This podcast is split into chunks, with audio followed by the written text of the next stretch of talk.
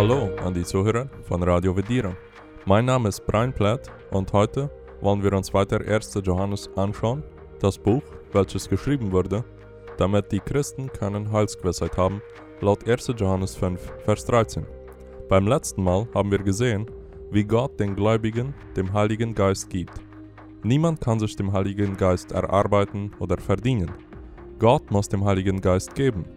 Die Form, wie man wissen kann, ob man jetzt wirklich den Heiligen Geist gekriegt hat, ist anhand davon, ob man Gottes Gebot einhält. Wir haben gelesen am Ende vom 1. Johannes Kapitel 3, dass das Gebot Gottes darin besteht, an den Sohn Gottes zu glauben und dem Nächsten zu lieben, laut 1. Johannes 3, Vers 23. Wer nach diesem Gebot Gottes lebt, der zeigt damit, dass Gott ihm den Heiligen Geist gegeben hat. Wir haben gesehen, wie Johannes alle Gebote Gottes ganz kurz und einfach zusammenfasste. Und das ist sein Gebot, dass wir glauben an den Namen seines Sohnes Jesus Christus und lieben uns untereinander, wie er uns das Gebot gegeben hat. 1. Johannes 3, Vers 23. Wir haben auch gesehen, wie diese Zusammenfassung von Johannes sehr ähnlich ist zu den Zusammenfassungen, die wir auf anderen Stellen in der Bibel sehen. In Prediger 12, Vers 13 lesen wir, Lasst uns am Ende die Summe von allem hören. Fürchte Gott und halte seine Gebote, denn darin besteht das Ganze vom Menschen. In Micha 6, Vers 8 lesen wir, Es ist dir gesagt, Mensch, was gut ist und was der Herr von dir fordert. Nichts als Gottes Wort halten und Liebe üben und demütig sein vor deinem Gott. Von Jesus selbst haben wir die folgende Zusammenfassung. Jesus aber sprach zu ihm, Du sollst den Herrn dein Gott lieben, von ganzem Herzen, von ganzer Seele und von ganzem Gemüt. Dies ist das höchste und erste Gebot. Das andere aber ist ihm gleich. Du sollst deinen Nächsten lieben wie dich selbst. In diesen beiden Geboten hängt das ganze Gesetz und die Propheten. Matthäus 22, Verse 37 bis 40. Wir sehen also verschiedene Zusammenfassungen in der Bibel, welche zum Ausdruck bringen, was im Leben des Gläubigen wichtig ist. Obwohl sie verschieden formuliert und von verschiedenen Autoren geschrieben wurden, sagen sie doch alle dasselbe, nur mit anderen Worten. Gott lässt seine Kinder nicht im Unklaren, was seinen Willen angeht. Die Welt, die, welche andauernd nach diesem Willen und nach diesem Gebot Gottes leben, die können wissen, dass sie wirklich gerettet sind. Weiterhin lesen wir in Kapitel 4 von 1. Johannes. Ihr Lieben, glaubt nicht einem jeden Geist, sondern prüft die Geister, ob sie von Gott sind. Denn viele falsche Propheten sind hinausgegangen in die Welt. 1. Johannes 4, Vers 1. Eigentlich in jedem Buch vom Neuen Testament wird gegen falsche Propheten geredet und gewarnt. Ständig wird immer und immer wieder die Gefahr von falschen Propheten betont. Wahrscheinlich das einzige Buch im Neuen Testament, welches nicht über falsche Propheten redet, ist das Buch von, Buch von Philemon. Ansonsten, jedes Buch vom Neuen Testament spricht und warnt vor Irrlehrer. Heutzutage gibt es viele Menschen, wahrscheinlich die große Mehrheit, welche sich keine Sorgen um falsche Lehren und falsche Propheten machen. Die allgemeine Toleranz wird heutzutage sehr betont. In anderen Worten, jegliche Diskussion über Theologie, Doktrinen, Irrlehren usw. So wird als überflüssig angesehen. Wir leben in einer sehr postmodernen Welt, wo jeder seine Wahrheit hat und seine Art, wie er Gott und die Bibel versteht. Man will jegliche Konfrontierung und Debatte meiden. Teilweise ist es gut, wenn man Diskussion meidet, zumindest dann, wenn es nicht aufbauend und nicht wirklich wichtig ist. Aufbauend ist eine Diskussion nur dann, wenn es darum geht, das Wohl vom Nächsten zu suchen. Wichtig ist es nur dann, wenn es um das Evangelium von Jesus Christus und Gottes Herrlichkeit geht. Es gibt viele Diskussionsthemen, wo Christen brüderlich und in Liebe nicht einverstanden, einverstanden sein werden oder brauchen. Die Taufe wäre so ein Thema. Manche taufen Erwachsene, andere taufen Babys, so wie die Babys im Alten Testament auch schon früh beschnitten wurden. Persönlich wäre ich und die meisten von euch Zuhörer der Meinung, dass man lieber sollte Erwachsene taufen, da wir dies so beobachten im Neuen Testament.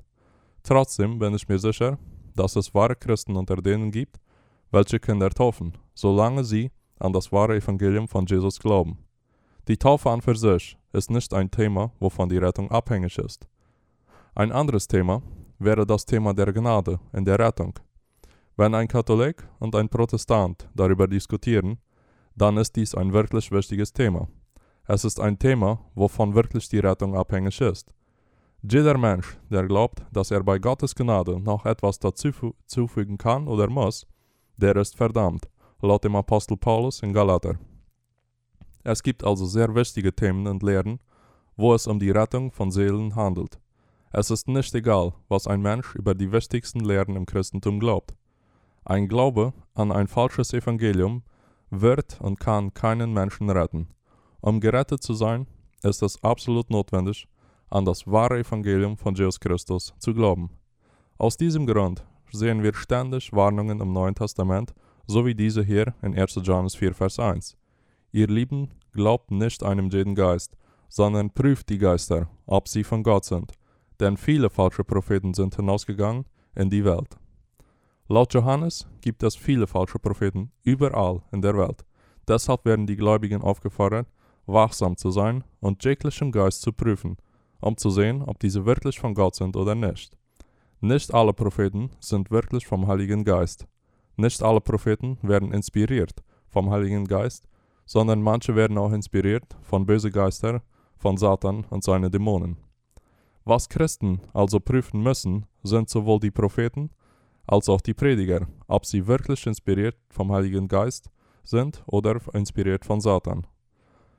Auch besonders die Lehren müssen geprüft werden, ob sie im Einklang sind mit dem, was der Heilige Geist in der Bibel offenbart hat. Es gibt nicht nur falsche Propheten bei den Moslems, bei den Hinduisten oder bei den Atheisten. Es gibt auch viele falsche Propheten unter den Christen. Die falschen Propheten in der christlichen Kirche sind viel gefährlicher wie die falschen Propheten bei den Buddhisten. Es ist schwerer, die Fehler zu erkennen bei falschen Propheten, die sich als Christen ausgeben, im Vergleich zu falschen hinduistischen oder islamistischen Propheten. Aber die Christen haben den Heiligen Geist, welcher ihnen hilft, alles zu prüfen, um zu sehen, ob es von Gott ist oder nicht. Der Heilige Geist zeigt dem Christen, ob eine Lehre übereinstimmt mit dem, was die Bibel sagt. Vielen scheint es langweilig und überflüssig zu prüfen, was die Prediger sagen. Dies sollte jedoch nicht so sein. Selbst wenn die besten und größten Männer Gottes die Predigt bringen, selbst dann sollte man prüfen mit der Bibel, ob es wirklich stimmt, was gepredigt wird. Sogar der Apostel Paulus, wahrscheinlich der beste Christ aller Zeiten, selbst dieser große Apostel Christi freute sich, als die Bereer in den Schriften nachforschten, um zu sehen, ob Paulus seine Botschaft wirklich biblisch war, laut, Offenba äh, Entschuldigung, laut Apostelgeschichte Kapitel 17. Prediger und Botschaften zu prüfen ist absolut wichtig, denn ewige Seelen sind im Spiel. Es ist erschreckend, dass heutzutage in der Kirche nur sehr wenige sind, welche überhaupt eine Bibel mitnehmen und den Text mitlesen und nachschauen, welcher gebraucht wird vom Prediger. Viele vertrauen einfach blind, ohne jemals zu prüfen. Dies sollte nicht so sein bei uns Christen. Christen sind aufgefordert, weise und klug umzugehen mit solch wichtigen Sachen, besonders mit dem ewigen Seelenheil. Weiter sagt der Apostel Johannes, daran erkennt ihr den Geist Gottes. Ein jeder Geist, der bekennt, dass Jesus Christus im Fleisch gekommen ist, der ist von Gott. Und ein jeder Geist, der Jesus nicht bekennt, der ist nicht von Gott. Und das ist der Geist des Antichrists, von dem ihr gehört habt, dass er kommen werde. Und er ist jetzt schon in der Welt. 1. Johannes Kapitel 4, Verse 2 und 3. Woran prüft man jetzt die Propheten und die Lehren vom Geist? Woran kann man ja jetzt erkennen, dass eine Lehre wirklich von Gott kommt? Es gibt viele Beispiele, wo man falsche Lehren mit wahren Lehren vergleichen könnte. Der Apostel gibt uns hier ein Beispiel, welches sehr aktuell war zu seiner Zeit. Im ersten Jahrhundert gab es viele Irrlehrer, welche meinten, dass Jesus nicht wirklich Mensch war, sondern es schien nur so, als wäre er wirklich ein Mensch. Warum lehrten diese Propheten solch eine Irrlehre? Da sie meinten, dass alles Materielle schlecht ist und nur das Geistliche ist gut. Deshalb lehrten sie, dass Jesus nur geistlich war und nicht physisch. Laut ihnen hatte Jesus nicht wirklich einen Körper aus Fleisch, sondern es schien nur so, als wäre Jesus wirklich ein physischer Mensch. In diesem Kontext sagt Johannes, dass ein wahrer Prophet bekennen wird, dass Jesus wahrhaftig Mensch ist, so wie er auch wahrhaftig Gott ist. Jeder, der dies verleugnet, ist nicht in der Wahrheit und gehört nicht zu Gott. Wer an einen Jesus glaubt, der nicht wirklich Mensch wurde, der glaubt an einen falschen Jesus. Der glaubt an einen Jesus, der nicht wirklich retten kann. Ein wahrer Christ glaubt an einen Retter, der Mensch wurde. Nur ein Jesus, der Mensch wurde, kann Menschen retten. Wäre Jesus nur ein Engel geworden, dann hätte er uns sündige Menschen nicht retten können. Aber Jesus wurde Mensch, damit er anstelle von sündigen Menschen sterben konnte und uns Menschen retten vor Gottes Gericht. Jede Person, welche den Heiligen Geist hat, die wird dem wahren Jesus bekennen. Kein Christ wird die Menschheit oder die Gottheit von Jesus verleugnen. Jesus war wahrhaftig Mensch und wahrhaftig Gott. Kein Christ kann dies verleugnen. Jede Person, welche den Heiligen Geist hat, die wird Jesus bekennen. In anderen Worten, ein wahrer Christ wird sich zu Jesus zählen.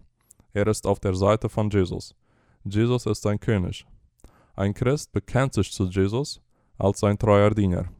Jeder, der sich nicht zu Jesus bekennt, der ist nicht von Gott. Johannes sagte auch weiter, dass dies ist der Geist des Antichrists, von dem ihr gehört habt, dass er kommen werde. Und er ist jetzt schon in der Welt. 1. Johannes 4, Vers 3. Wieder ist hier die Rede vom Antichrist. Um genau zu sein, nur in der ersten und in der zweiten Karte von Johannes wird der Antichrist erwähnt. Im Buch von Offenbarung kommt das Wort Antichrist nicht einmal vor.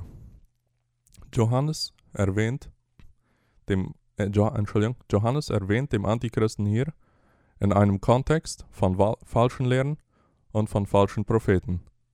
Manche Theologen meinen, dass der Antichrist ein falscher Prophet ist. Die Gläubigen zur Zeit von Johannes die hatten schon davon gehört, dass er kommen würde, und Johannes sagt, dass der Geist des Antichristen jetzt schon in der Welt sei. Dies schrieb Johannes vor 2000 Jahren. In 1. Johannes Kapitel 2 hatten wir schon gesehen, wie der Antichrist erwähnt wurde. Wir haben gesehen, wie das Wort Anti im Griechischen sowohl Feindschaft bedeuten kann, wie auch Ersetzung. In anderen Worten, der Antichrist ist jemand, der sowohl befeindet ist mit Christus, wie auch jemand, der den Platz von Christus einnehmen möchte. Deshalb sprachen die Reformer davon, dass der Papst der Antichrist sei, da der Papst sowohl befeindet ist mit der wahren Lehre vom Christi Evangelium, sowie auch, dass der Papst den Platz einnimmt von Christus, da er sich selbst als Stellvertreter Gottes hier auf Erden ansieht. Solch eine Behauptung ist natürlich klare Gotteslästerung, und ohne jeglichen Zweifel ist der Papst ein Antichrist. Der Papst ist nicht vom Heiligen Geist, denn sonst würde er nicht Gott lästern, er würde nicht zu Maria beten, er würde nicht behaupten, dass er Sünden vergeben kann und so weiter. Zurück zu 1. Johannes. Wir müssen beachten, dass Johannes zu der Zeit damals nicht vom Papst redete. Der Papst ist definitiv ein Antichrist, aber er ist nicht der Antichrist, von welchem Johannes spezifisch redete. Dem katholischen Papst gab es damals noch nicht. Johannes sprach höchstwahrscheinlich von einem anderen Irrlehrer, welchen er als den Antichristen bezeichnete. Aber Johannes spricht nicht nur von dem Antichrist, sondern auch von vielen Antichristen. In 1. Johannes Kapitel 2. Falsche Propheten, welche in Feindschaft mit Jesus sind, die gibt es überall auf der Welt. Der Geist des Antichristen ist am Werk, überall auf der Welt, sogar in der christlichen Kirche. Es sind Wölfe, welche versuchen, die Schafe Christi zu zerstören. Deshalb ist es so wichtig, dass Christen alles prüfen anhand von der Bibel und wachsam sind. Der Heilige Geist wird den Gläubigen dabei helfen, dass sie nicht verleitet werden von dem Geist des Antichristen. Möge Gott seinen Schafen gnädig sein und bewahren. Auf Wiederhören.